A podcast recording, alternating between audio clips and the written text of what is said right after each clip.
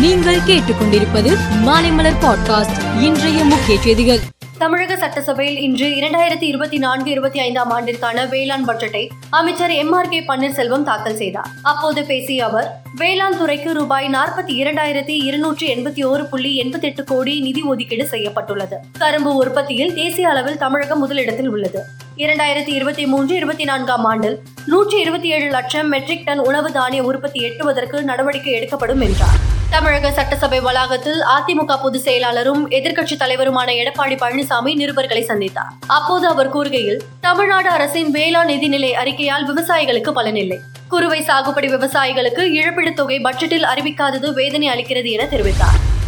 இலங்கையில் சிறைப்பிடிக்கப்பட்ட மீனவர்களை விடுவிக்கவும் அவர்களை நிபந்தனையின்றி விடுதலை செய்ய மத்திய அரசு நடவடிக்கை எடுக்க வலியுறுத்தியும் ராமேஸ்வரம் மீனவர்கள் மூன்றாவது நாளாக இன்றும் வேலைநிறுத்த போராட்டத்தில் ஈடுபட்டனர். மீனவ சங்க பிரதிநிதிகளுடன் மாவட்ட கலெக்டர் விஷ்ணு சந்திரன் நடத்திய பேச்சுவார்த்தையில் உடன்பாடு ஏற்பட்டதால் போராட்டம் தற்காலிகமாக வாபஸ் பெறப்பட்டது.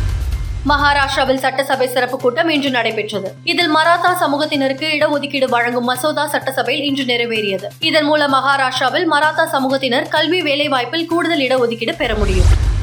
குஜராத் சட்டசபையின் பட்ஜெட் கூட்டத்தொடர் நடைபெற்று வருகிறது. இன்று நடந்த கேள்வி நேரத்தின் போது காங்கிரஸ் எம்எல்ஏக்கள் கோஷங்களை எழுப்பி அமளியில் ஈடுபட்டனர். அமளியை தொடர்ந்து காங்கிரஸ் எம்எல்ஏக்கள் பத்து பேர் ஒரு நாள் சஸ்பெண்ட் செய்யப்பட்டனர். குஜராத்தில் காங்கிரசின் பலம் பதினைந்து ஆகும். அமளி நிலவிய போது ஐந்து பேர் அவையில் இல்லை.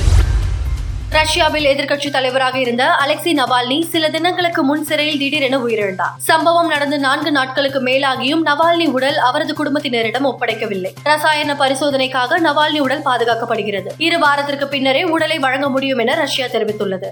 இந்திய அணியின் முன்னணி சுழற்பந்து வீரரான ஆர். அஸ்வின் இங்கிலாந்துக்கு எதிரான மூன்றாவது டெஸ்டில் ஐநூறு விக்கெட் எடுத்த வீரர் என்ற சாதனை படைத்தார். இது குறித்து அஸ்வின் மனைவி பிரீத்தி இன்ஸ்டாகிராமில் ஐநூறு விக்கெட் வீழ்த்தியது அபாரமான சாதனை. உங்களை நினைத்து நாங்கள் பெருமை கொள்கிறோம். உங்களை நாங்கள் நேசிக்கிறோம் என மேலும் செய்திகளுக்கு மாலை மலர் பாட்காஸ்டை பாருங்கள்.